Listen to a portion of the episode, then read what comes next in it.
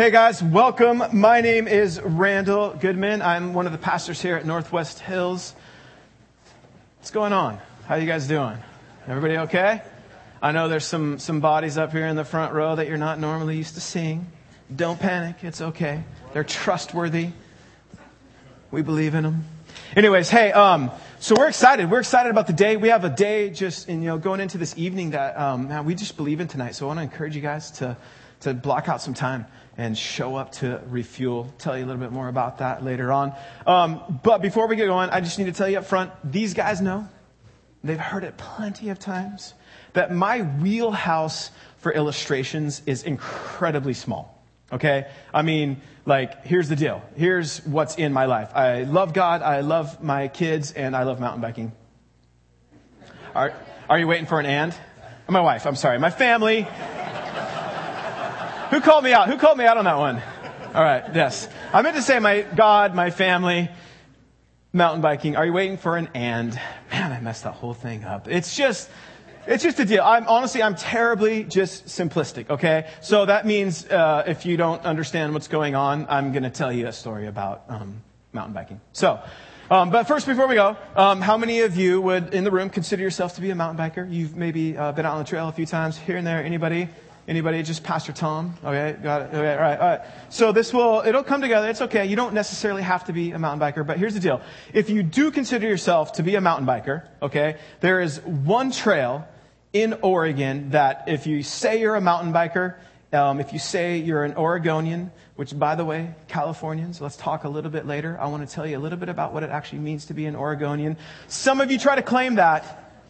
I might take some issue with that. Anyway, so there's one trail that you must ride if you are a mountain biker and you live in the state of Oregon, and it is the McKenzie River Trail, okay? It's a must. You have to do this. It's listed as one of the top, 6 trails like ever, okay? So you can see why. There's some pictures from it. It's beautiful, right? It's amazing. Anybody just even hike on the McKenzie River Trail? Been on the McKenzie River? Okay, so it's about 25 miles. You start from Clear Lake, you go all the way to the bottom. You're getting about 25 miles. Now, there's some parts of it that are just scenic, serene, peaceful. You're riding by this beautiful flowing river. And then there's some other parts that are pretty treacherous, okay? There's a lot of exposure at certain parts where if you fall, you're falling straight into the river, okay? There's definitely some really technical parts that you're going through these lava fields. That lava rock is just waiting. It's poised. It's ready to not only rip your tires in half, but shred your flesh. And so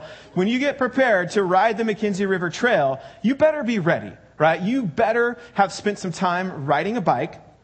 You better know that you can do 25 miles, okay? So it's important. It's of utmost importance that when you enter into a situation like that, you're completely prepared. So let me tell you a story of about a little over a decade ago. The thing with the McKenzie, too, I'll ride it, and then I'll swear and vow that I'll never ride it again, and then I always ride it again. Last time I rode it was like this October. I rode it in the rain, and it was just amazing. So this is about over a decade ago I decided to ride it. So here's the deal. I'm the part-time transitional volunteer youth pastor here at Northwest Hills, okay? I know, yeah. So that basically the key component to that is that I'm a volunteer. So I'm managing a bike shop in Salem, okay? So let's ride the McKenzie River Trail. Okay, let's do it. So I call up my friend. I'm going to call him Logan today because I don't want to give his name away. All right, I want this to be kind of confidential here. So I call him up. Hey, we're gonna ride the McKenzie River Trail. You want to ride? Yes. He's at Multnomah Bible College at the time, so he's super pumped. He's ready to go. So he's in Bible College, which means he has not touched his bike in the longest time. He's up in Portland, right? But he's ready to go. So I invite a guy that works at the shop and then another guy that comes into the shop all the time. Okay, so this is in Salem. So we're ready to go. So we got Logan. Figure out his name. The other guy is this guy that we affectionately called Tweaker Mike. Okay, so Tweaker Mike, he doesn't work at the shop. He's just one of the guys that comes into the shop. And then we've got this other kid named Monty. That's his nickname. I affectionately started calling him Montalica. So we've got Logan. His real name's Logan. We've got Tweaker Mike, and then we've got Montalica. So the plan is we'll meet those guys up at the trailhead. I'm going to meet Logan in Lebanon, and he's driving down from Portland. So we plan to meet there. I'm sitting there. I'm in the Walmart parking lot waiting for him. He's late already. What's going on, right? So he shows up, and I take a look at him, and I'm like, dude, what? You look absolutely wrecked. Did you even sleep last night? And he's like, no. You see, what had happened is he had just recently met the love of his life. So, like all good Bible college kids do, you spend all night talking on the phone, right? So he's literally like, I hung up the phone, I threw all of my bike stuff in the car, and just drove down here. And I'm like, this is 25. When's the last time you were on your bike? He's like, it's been a while. And I'm like, and so you got no sleep. I go, did you bring any food? Are you prepared at all? No. I'm like, oh. Man, all right, well, let's go. So we go up. I'm riding the trail. That's how it is, right? If you're a biker, you know, like, that's what goes down. And I've got some food with me. I'm prepared. I'm ready to go. So we get up to the trailhead. 5 miles into a 25-mile ride. We hadn't even reached the tough spot yet. Guess what? He's done. He's totally bonked. He has no energy left. He's got no resources to tap from. He hadn't brought any food. He's totally drained and empty, which would make sense, right? Of course, he was completely unprepared, completely disconnected from his bike. He hadn't experienced riding a bike for so long. So I'm like feeding him like little, energy things here and there, going like, we got to finish, we got to keep going. There's no turnaround now. So, I'm just like trying to nourish him back to life basically here. And he's drained and he's completely empty, right? So we get about to the halfway point-ish. So maybe 12 miles or so to go. And we stop for lunch. And I'm pulling out, like, I got energy bars, I got banana and apple, and I'm giving them, to Logan, eating myself, whatever. And then Tweaker Mike sits down. And Tweaker Mike is like, oh, I'm so ready for lunch, man. I'm so hungry, right? So just let me pause and explain this. If you know Corvallis, you've at least seen mountain bikers in Corvallis. And mountain bikers in Corvallis, right, they're all about fitness. They're all about, how fast they can climb to the top of the hill. They're about spandex, right? These guys are Salem mountain bikers. It's a different breed up there. So you got to know that up front, right? We're talking jeans, flannel shirts, right? We're just saying, like, this is... Okay, so Tweaker Mike says, I'm so ready for lunch, man. We're like, all right. He pulls out... I'm thinking, like, he's going to have some power bar. Nope. He pulls out the bomb burrito. It's still half frozen, okay? He got it at 7-Eleven the day before. He stuck it into his mountain biking backpack and just left it, right? And I'm going, that's what you're going to eat? It's still half frozen. Oh, it's going to be so good. I'm so excited. I'm like, all right, buddy. And he just starts unwrapping it. And I'm like, and and then the other part is like, you need nourishment and food, right? And then, of course, like, you need to stay hydrated. Right? So most common, source of hydration on a mountain bike ride would be water. It's the best bet. It's going to rehydrate. Maybe something that has aid at the end of it, power, gator, or some otherwise type of aid thing. So that's not what Tweaker Mike has for his refreshment. He pulls out a tall boy, and it sounded a lot more like Limpia or AMS is what it sounded like, okay? Yeah. And of course, he bought it the same time that he bought the bomb burrito, and it's been sitting in his backpack, so he's got like a half-frozen, huge burrito, and then a very warm substance that I don't think I'm supposed... It gets worse. Hold on. It gets worse than this. Not for Tweaker Mike, but for Montalica. So I'm just like, okay, whatever. I guess if that's what you want to replenish yourself with, right? So then it comes to Montalica. He doesn't even have a backpack. He's got nothing, right? He's got no watt, nothing. What he chooses to fill himself up with, and this is, this is dicey. If you get it, you get it. Let me just say, if President Clinton didn't, Montalica did. And you know what I'm talking about if you know what I'm talking about, okay? So this is what this guy chooses to fuel himself for this 25 mountain, and this kid, he's just going cross-eyed on this thing. We're just like, what is happening right now? Me and this guy, Bible college kid, I'm the part-time transitional volunteer youth pastor at this church, and the guy's drinking beer and, whatever. So, but that's the ride. And here's the deal. Now, if it was any of us, you know, and if that's what we chose to, like, nourish ourselves on this ride, it would be a disaster. We wouldn't finish the ride. I would love to tell you, this is where the story totally breaks down for me. I'd love to tell you that these guys, you know, were just, they bonked, they couldn't finish. But again, they're Salem, like, that actually somehow strangely nourished them. And they, like, were the first ones down the trail. So the story kind of breaks down, but just, you have to put yourself, if that's what you chose to fill yourself up with on a 25-mile mountain bike ride, you know it would not be good. Okay, so what does this have to do with today? I think it raises a couple very important questions as we move ahead, which is this. Why are you empty, and what are you full of? Why are you empty, and what are you full of? You see, here's the simple truth. Many of us walk into the room, and although maybe we wouldn't admit it, maybe we wouldn't say it outright, but we feel very very empty today. And we feel drained. And we feel disconnected. And we feel distant. You see, spiritual emptiness sometimes seems to be what describes us and defines us, although we struggle to admit it. And I don't know where you would put yourself today. I know that there are some people who walked in today broken, disconnected, and empty. And you know it. And you know it's you, because the words that we just sang, well, they were just words, weren't they? And the prayers that we just prayed, they just felt like meaningless, empty requests. Maybe you've come out of a tradition or some routine or a culture where it's easy to fake fullness. Like, you can put on the show, but spiritually you're drained and you're empty. And so many of us, I mean, too many of us, we know what emptiness looks like. And maybe you're heading in that direction right now. You can see it coming. You're one bad choice away. You're one relationship away. Whatever it is, you're on the verge of emptiness. Some of us are in denial. We are, but we don't want to say we are. Some of us today, maybe we're completely full. But I don't know a lot of people that go through life every single day saying, yeah, I'm just hitting it perfectly today. Most of us walk through life and we kind of fake this whole appearance of being full and spiritually full and connected. And as a Christ follower, here's what I'll tell you.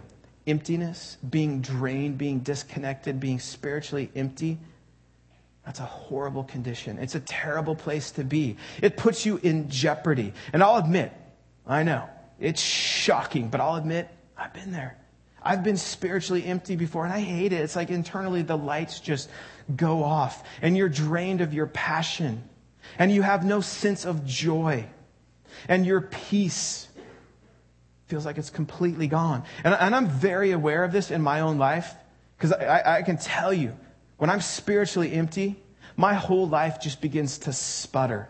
I become spiritually shallow. It begins to affect every area of my life. And here's just a few things that I notice about myself. See if these things sound familiar to you. When I'm spiritually empty, I'm way more selfish. I'm impatient. I get easily frustrated. I become fragmented. I lack compassion for people who are hurting. When I'm spiritually empty, I'm way more vulnerable to temptation. I'm short with people. I'm cynical. I'm insecure. I'm judgmental. I find it difficult to make good decisions. And of course, I feel disconnected and distant from God. You guys want to hang out with me when I'm spiritually empty? No. We know that that's a horrible place to be. Now, what about you? I mean, you don't need to write it down. You don't need to raise your hand right now. But I would love for you to just step back and evaluate, how am I right now? What does my life look like? Would I describe, would I define my existence right now as completely connected, completely full? Or would I say, yeah, no, I experience these moments of emptiness and aloneness, feeling disconnected and distant from God. And I'll tell you the truth. I mean, I've been doing this for a long time, so I know I'm not alone. I know I'm not alone in this. I mean, I've talked with so many students, and I've talked with so many adults, and I know that I'm not alone in this spiritual emptiness thing, am I? I mean, who here would be willing to just admit that they deal with bouts of dryness and emptiness at times?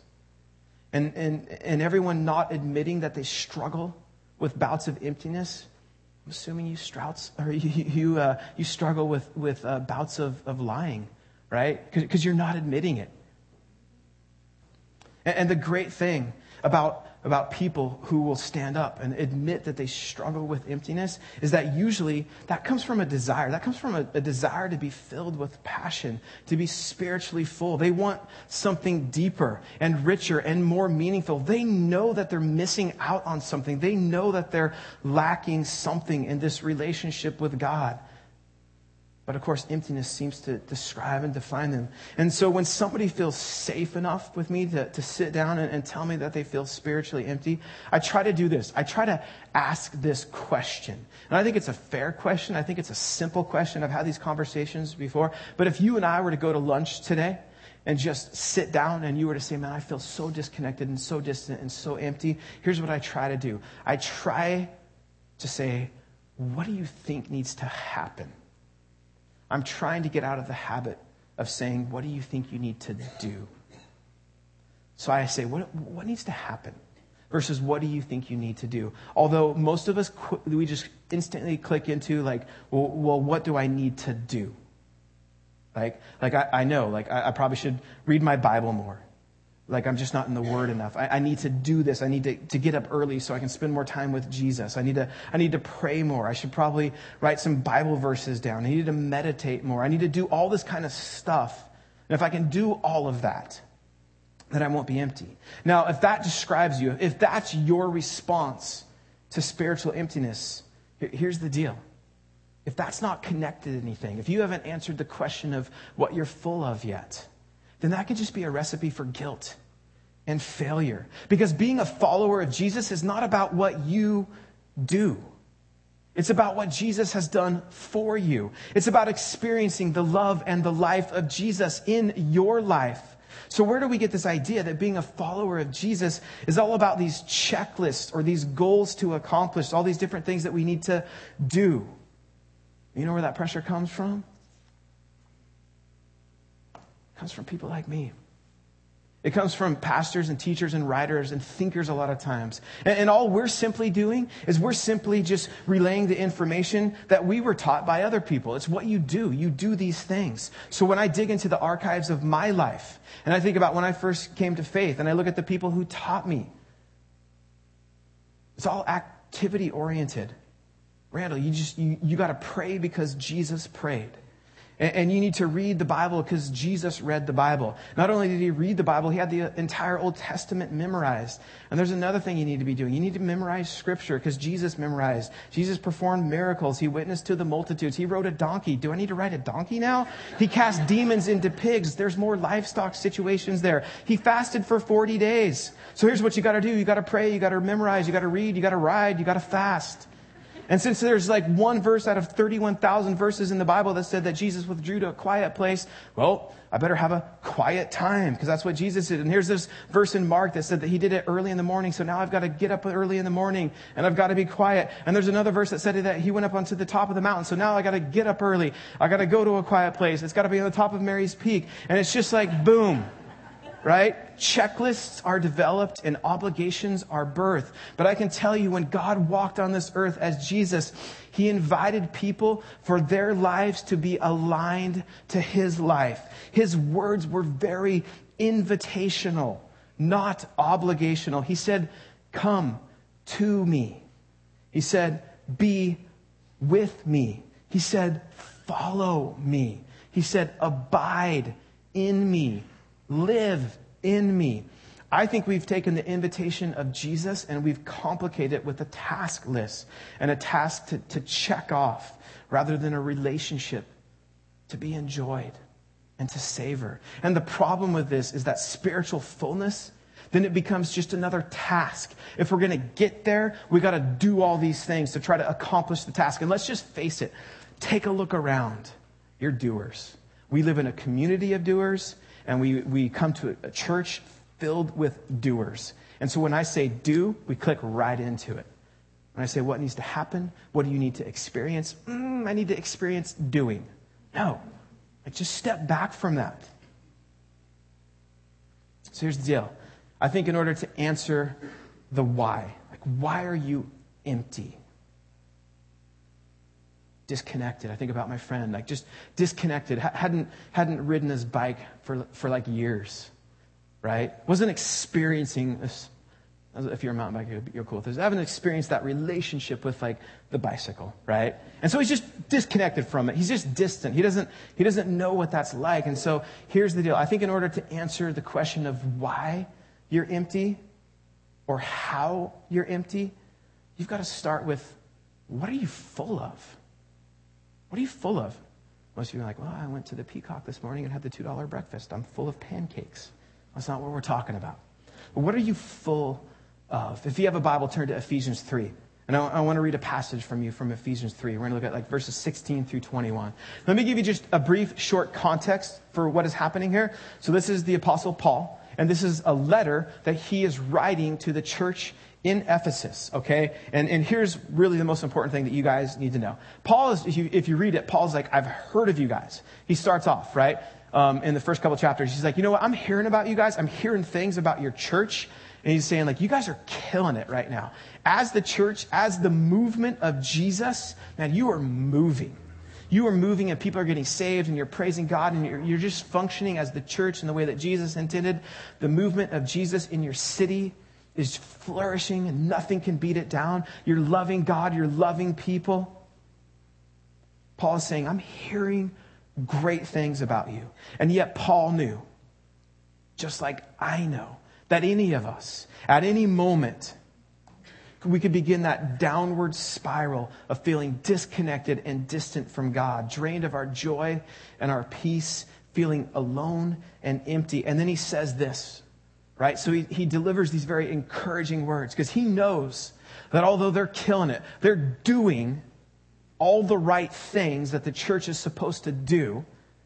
He knows that any of them at any given time could end up having their lives described and defined by emptiness. So he prays this very special prayer over them. It's amazing, right? So we'll pick it up in verse 16.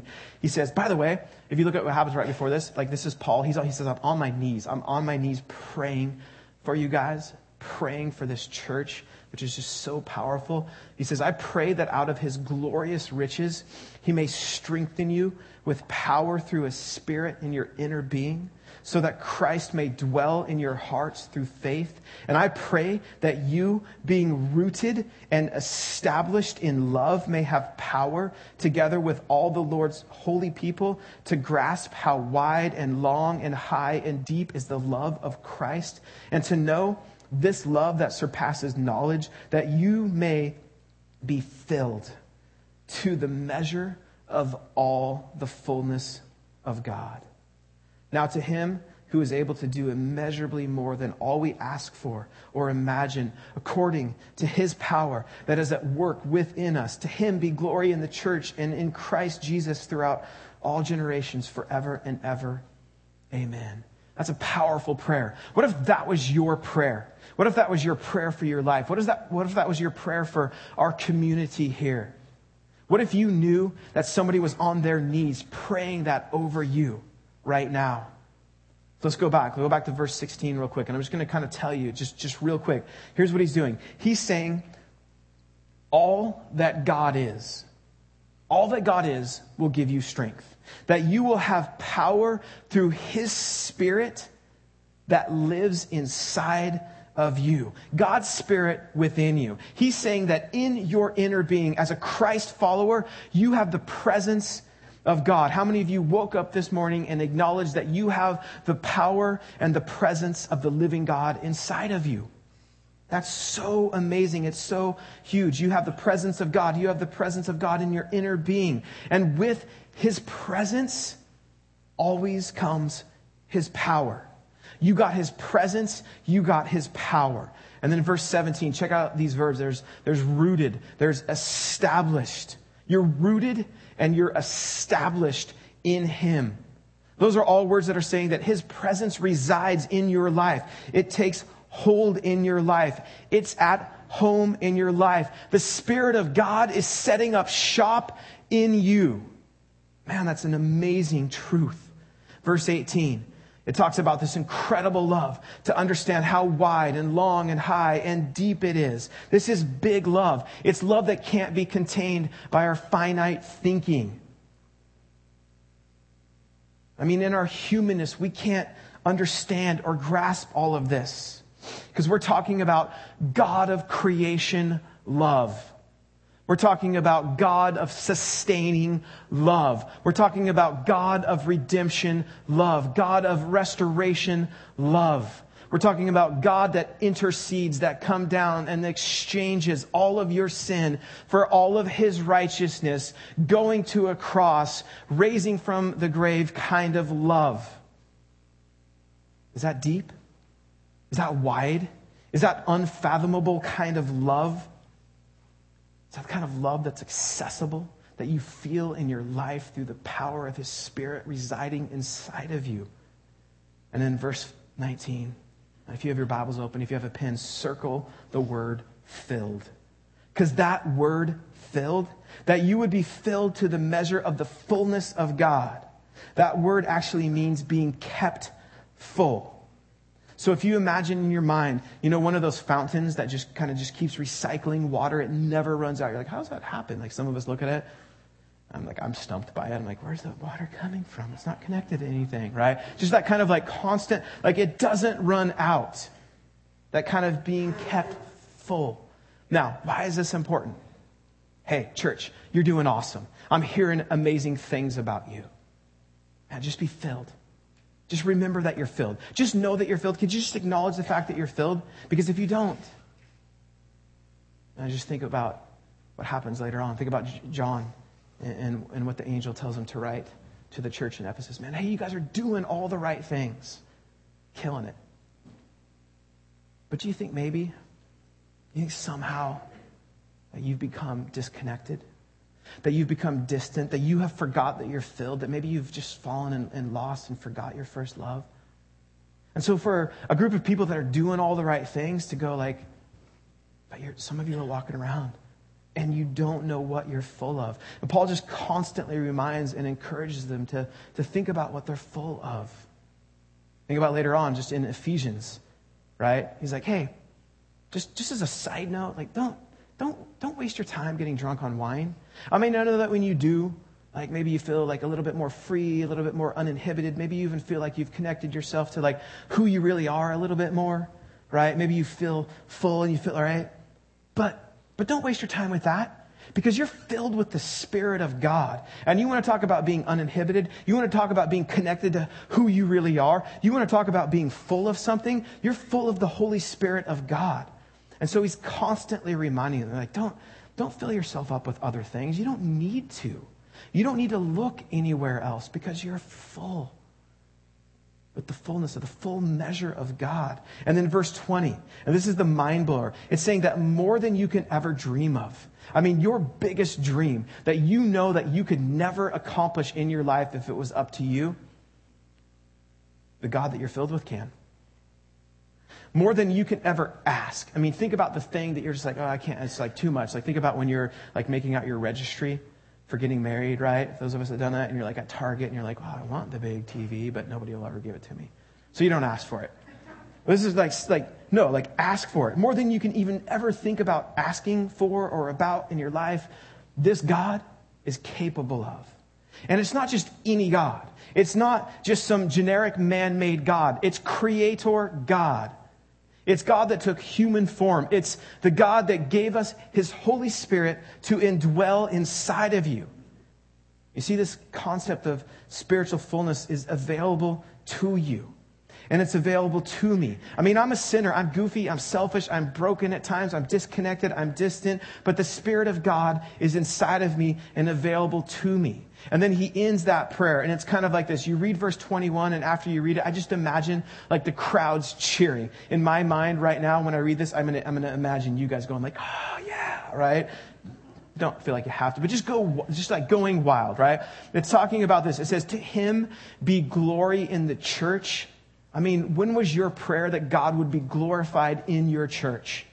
That God would raise up, that beyond any other name, it would be about the name of God. It would be about his name that is glorified, right? And it's just such a powerful prayer. To him be glory in the church and in Christ Jesus throughout all generations, forever and ever. Amen. I'll do it for you, okay? So the Apostle Paul, he's praying that this church, that these people, that these believers would be filled with God's Spirit.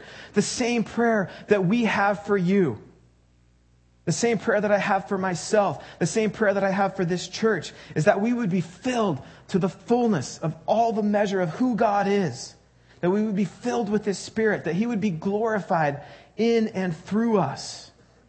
So here's the million-dollar question. If according to God's Word, if you and I can be full, and we are full, if you've said yes to Jesus, you've stepped across the line of faith, and you're full, never-ending kind of full, like totally full of the prevailing power and presence of God kind of full, then why is it at times the spiritual emptiness so describe and define you? I mean, why is it that most of us can raise our hands and say that, yeah, we battle with bouts of emptiness? If fullness is available to us, why is it that we can be so spiritually empty? Let me just make a few quick observations, a few quick suggestions. See, I think fullness gives way to emptiness in a person's life when we don't first and foremost recognize and know what we're full of. What are you full of? And then we treat Jesus as an obligation to meet or a task to accomplish. So many of us may have spent our entire Christ life following Jesus, like our life just following after Him, feeling like a spiritual failure at times. Because we can't do what other people describe that they do. I mean, I know for me, like, I always have a strategy, right? And it's a goofy strategy for me, right? Because the people that formed me spiritually when I was a new believer, right, this is who they were. I mean, for the longest time, I thought the most spiritual people, they all get up early, right? That's just what they do. The Lord wakes them up, and they're like, hello, good morning, God. And they're just whistling around. There's hummingbirds flying around their head. Other forest creatures are gathering around, singing songs with them. And they just like skip through their day because they're like, that's what spiritual people do. They skip, they smile, they wake up, you know, peppy and perky, and they say, good morning, God. Well, I'm not a morning person. Anyone else in here not a morning person? All right. And you know what I'm talking about, right? If you're not a morning person, you don't wake up and go, good morning, God. You go, oh, God, it's morning. Oh, man. Why did it come again? I mean, God, I'm saying good God that you created morning, but why is it here? I don't even talk in the morning. I just walk around speaking Wookiee to my kids. I don't know, right? I don't function, right? And it's like, I just get up, I drag myself out of bed. It's like total obligation. Okay, God, I guess I'm ready to be full, God. And I thought, you know, like Jesus, I mean, in my mind, like Jesus is like waiting, you know, He's got some tea and crumpets there. And if I miss that morning appointment with Him, I mean, He's going to be so disappointed in me. I'm like a lazy Christian. And of course, when you do that, that always leaves you feeling like a failure, right? I didn't meet the task. I didn't do the deal. Or the other thing I could never pull off is this, like when it comes to a new year, I read my Bible in a year, right? How many of us have made that claim? I read my Bible in a year. I got it. I'm going to nail it. It's going to happen, right? So here's how it works. You have to read like 3 or 4 chapters a day, every day for like 365 days a year. It's like, oh, I'm going to do it. Oh, right. You're just all like super tooled into it. A show of hands. How many of you have tried and failed to read the Bible? Okay. Awesome. Thank you for your honesty. Some of you lied a little bit earlier. I mean, it's like January 1. It rolls around. And you're like, Genesis. I love Genesis. It's such a good story, right? I love it. For most of us, like Genesis is the book that we've read the most in the Bible, right? Right? And like you should have it memorized by now. Because it's like January 1 through 7, like you're cranking along, you're just nailing it. But by February 4th, you're like 167 chapters behind. You've got to read the whole book of Leviticus in one sitting. But, you know, and so you sit down and you're like, by the 4th animal sacrifice, on the 5th hill, on the 9th priestly, I'm just going to become a vegetarian at this point. This is just so, right? And you're just done. And you just try strategy after strategy, and each time you're hoping something is going to be different for me this time. But they all feel like strategies, don't they? Strategies of obligation. And so often they're just not natural. So check this out. I was reading about Jesus, and I was just starting to realize that Jesus, when he would intersect with people, when people would meet Jesus, it was often very brief. It was often these small, like flashpoint kind of moments. And he would always leave them. I mean, it was quick, but he would always leave them with hope or healing or restoration or challenge. But he would always leave them. They would always walk away feeling filled up, feeling full. And the thing about them is that they were such brief connections, but they brought about significant life change. I could give you like a dozen. I'll just rattle off a few here. Matthew 5. Jesus simply touches the hand of Peter's mother-in-law, and she's healed. I think she probably walked away pretty changed. Matthew 9. Jesus says 7 words. Take heart, son, your sins are forgiven. A paralyzed man walks in. Matthew 9.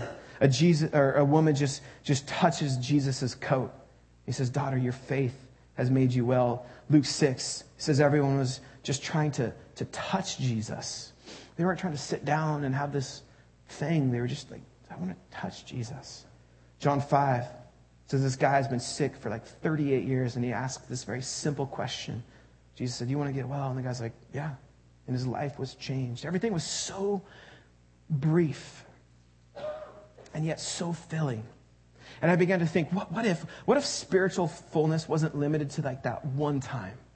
What if it wasn't about the appointment? What if it wasn't like, okay, I gotta like, you know, do everything. I gotta feed myself. I gotta get to work. I gotta get the kids dressed. And then somehow I gotta squeeze in this spiritual feeding. And it was just this obligation, like this quiet time that I have to do in the morning on the mountain, that I feel more obligated to do than anything else. What if this concept of walking with Jesus was actually literal? That I could actually experience the power and the presence of Jesus, not only in the morning, but out through the rest of my day. What if I could just walk with him, abide in him? What if I just became more aware throughout my day that God's Spirit is actually residing inside of me? So I'm trying to get the parking spot at Winco. Super like, ooh, oh wait, the Spirit of God is inside of me. That God's Spirit is available in me, like Paul tells the Ephesians. That God is not just this distant deity that I have to schedule an appointment with, but he's actually here. He's present in my life. John 14:16, Jesus says, "And I will ask the Father, and he will give you another helper, and that helper will be with you forever." So what if? What if spiritual fullness began simply with spiritual awareness, awareness of the presence of God? What if you and I began to do what Brother Lawrence said in the 1600s, that we would live in the presence of God, that we would practice the presence of God? And I think that what if, that huge what if, it could change everything for you. It could change everything about how you live your life. So the very simple challenge for today, stop doing, start being, and stop thinking so big. Stop thinking about all these big things that I got to do. We're doers. We love to do. Because to be spiritually full doesn't mean that you just have to do the one big thing, the one big spiritual feeding in the morning that you simply check off so that you can go about the rest of your day. And don't get me wrong.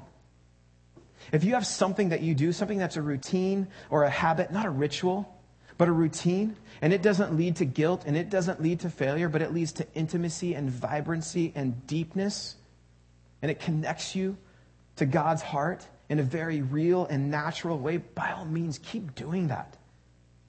Just know that honestly, you're probably in the minority.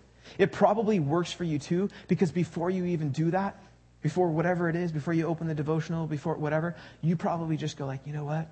I've got the power of the living God inside of me. His Spirit resides inside of me. Now let me open up his word and have it be revealed to me. But for most of us, we struggle along. And since that doesn't really work for most of us, What if we just switched gears? What if we started engaging with Jesus throughout our day, our week? What if spiritual nourishment and fulfillment comes through grazing and not gorging? Like you're just like kind of nibbling all day long. You have these small moments with the Savior. Because with Jesus, small is very big. Jesus has a rich history of using the small, of blessing the small, of honoring the small. Matthew 17:20, Jesus said, he replied, because you have so little faith, truly I tell you, if you have faith as small as a mustard seed, you can say to this mountain, move from here to there, and it will move. Nothing will be impossible for you. So what if what Jesus is saying is, hey, small, and small actually becomes terribly significant? I think that for so many of us in here, we try to do. We approach it from do. Not what needs to happen, not just being. It's about doing. And so the guilt and shame about not accomplishing the goal, feeling like a failure, that is what defined our spiritual experience, failure, frustration. It's because we've been so busy doing, we haven't spent time being, just jumping from Bible study to service opportunity to mission trip, back to Bible study. And in the busyness of our faith, we miss the still small voice of Jesus whispering, just come to me. And just be with me. I mean, Jesus gave two invitations. He said, follow me. And then he said, abide in me. Live in me. Be with me. Think about those small moments with your Savior. How many of you, parents, for you parents, texting is an issue? And I'm talking about, it's okay that they're in the front row. Texting is an issue for you with your children. Like, why are you always texting? What are you doing texting? Who are you texting? Why are you costing me so much money texting? Right? For these guys, we're like, what are you talking about? It's awesome, right? Now, texting has kind of a bad reputation. I found a statistic here, and they kind of vary. I went with the one that makes it seem like the most shocking, like the biggest one. But there's like speculation is that like close to like the average teenager sends close to like 4,000 texts a month, right? So that's quite a bit. You could start doing some math there. You think about it, and we all like, oh, it's such a waste of time. It's so like, you know, it's disconnecting you from humanity. Your heart and your soul is getting ripped out. But think about this. If you are an adult and you text, right, and you start thinking about like, man, like I can text my wife, my kids, my mountain bike, I don't know, whatever you want to text, right? At any time, I just be like, hey, just thinking about you guys, you know, and just think about how much more you actually can be connected through all those small, just little moments of conversation. Whereas back in the day when I was growing up, right, and it was like you want to call somebody, you had to pick up this huge phone with like a, and you're like, I grew up in the 80s, there were still rotaries, and you're like, it's so heavy and so long, and like, what if you miss the number, and you never called anybody, right? But now we have this little device that we're like, hey man, hey Paris, just, how's your day, right? Just think about those moments with God. Right? Just think about how much those moments could define your existence if you're just like, OMG, and he's like, yep. Like, that's a legitimate time. You can be like, OMG. He's like, what? Right? You're like, LOL. I don't text like that. I don't do any of those little abbreviations. I try to write the longest text possible to these kids, like write full paragraphs to them. But just think about those little moments that you can just be like, hey, God, man, I was looking at like a bird today. I saw a bird. It's not like how beautiful. How beautiful you are that you created that bird. And just think about how much more connected you could be to God throughout your day and just those small moments. So what I'm saying is you can be spiritually full by these little connections throughout your day, and they can provide intimacy. They can provide transformation. It's this like spiritual kind of grazing where you're just talking to Jesus all day. You're not just like, I did it. It's in the morning and I'm done, right? You're commenting to him. You're thinking about him. You're praising him. Maybe you're even talking out loud to him. It's okay. Go for it. Everybody else will think you're weird, but that's all right. You're relying on him. So what I'm not saying is that your entire spiritual life should be about small, bite-sized chunks. I mean, there are times when a deep faith needs to sit down and have a deep, meaningful time of study and reflection. There are times when you need to think a little bit deeper about what God is saying through his word to you. There are times when you need to feast on a 5-course meal that takes a lot of time and energy and effort.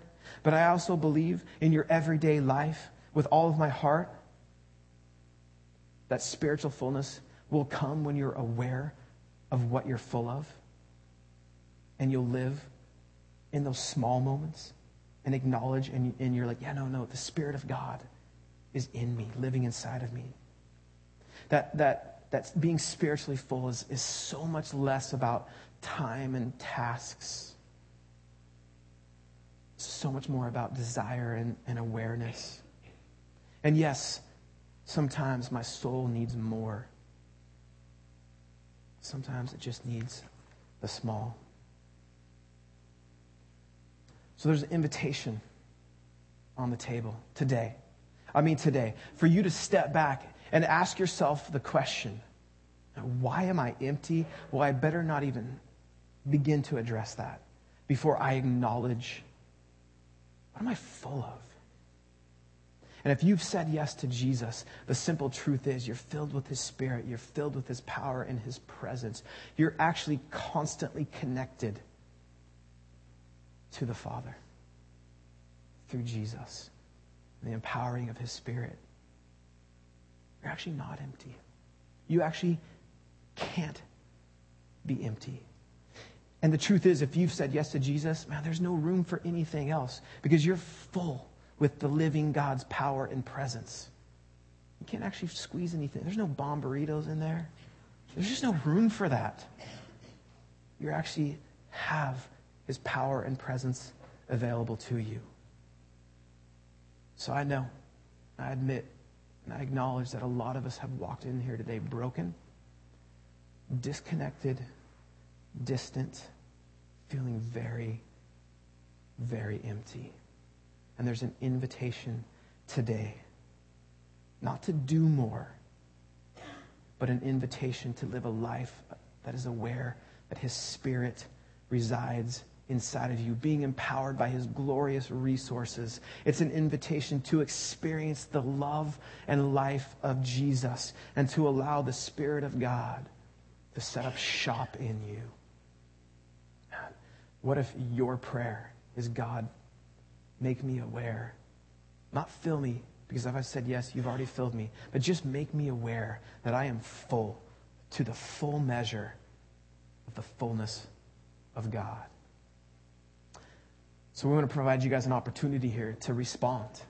As God revealed, then we respond. So my encouragement here as we move into this next few moments together is just make that your prayer. And let me say this, another key part of being disconnected is sometimes we're disconnected from each other. Sometimes, man, it's enough to show up and be connected to somebody else that's living out of this deep truth. And we have an opportunity tonight to come out. And more than anything, I mean, yeah, we kind of walk this little fine line with the cheesiness of, saying refuel, like, oh, you're filling your body full of spaghetti, right? So come for the meal and you'll get filled up, right? It's going to be good. But come for the worship too. And sometimes it's just enough to be connected to people who are living out of that awareness. And so we need each other. And we need each other to come together tonight in worship and respond to what God is doing in and through us and how He's revealing that very deep truth that we are already full. So my encouragement to you is to come out tonight. To come out tonight and worship as a community of people. To acknowledge the fact that we're already full. The power of the living God. He's present with us. Let me pray. Father, we thank You for today. We thank You for the deep truth of Your word that Paul writes in this letter to the people in Ephesus. Just as a reminder and just as a prayer that they would know and acknowledge and live out of the fact that if they are Christ followers, Your Spirit resides inside of them.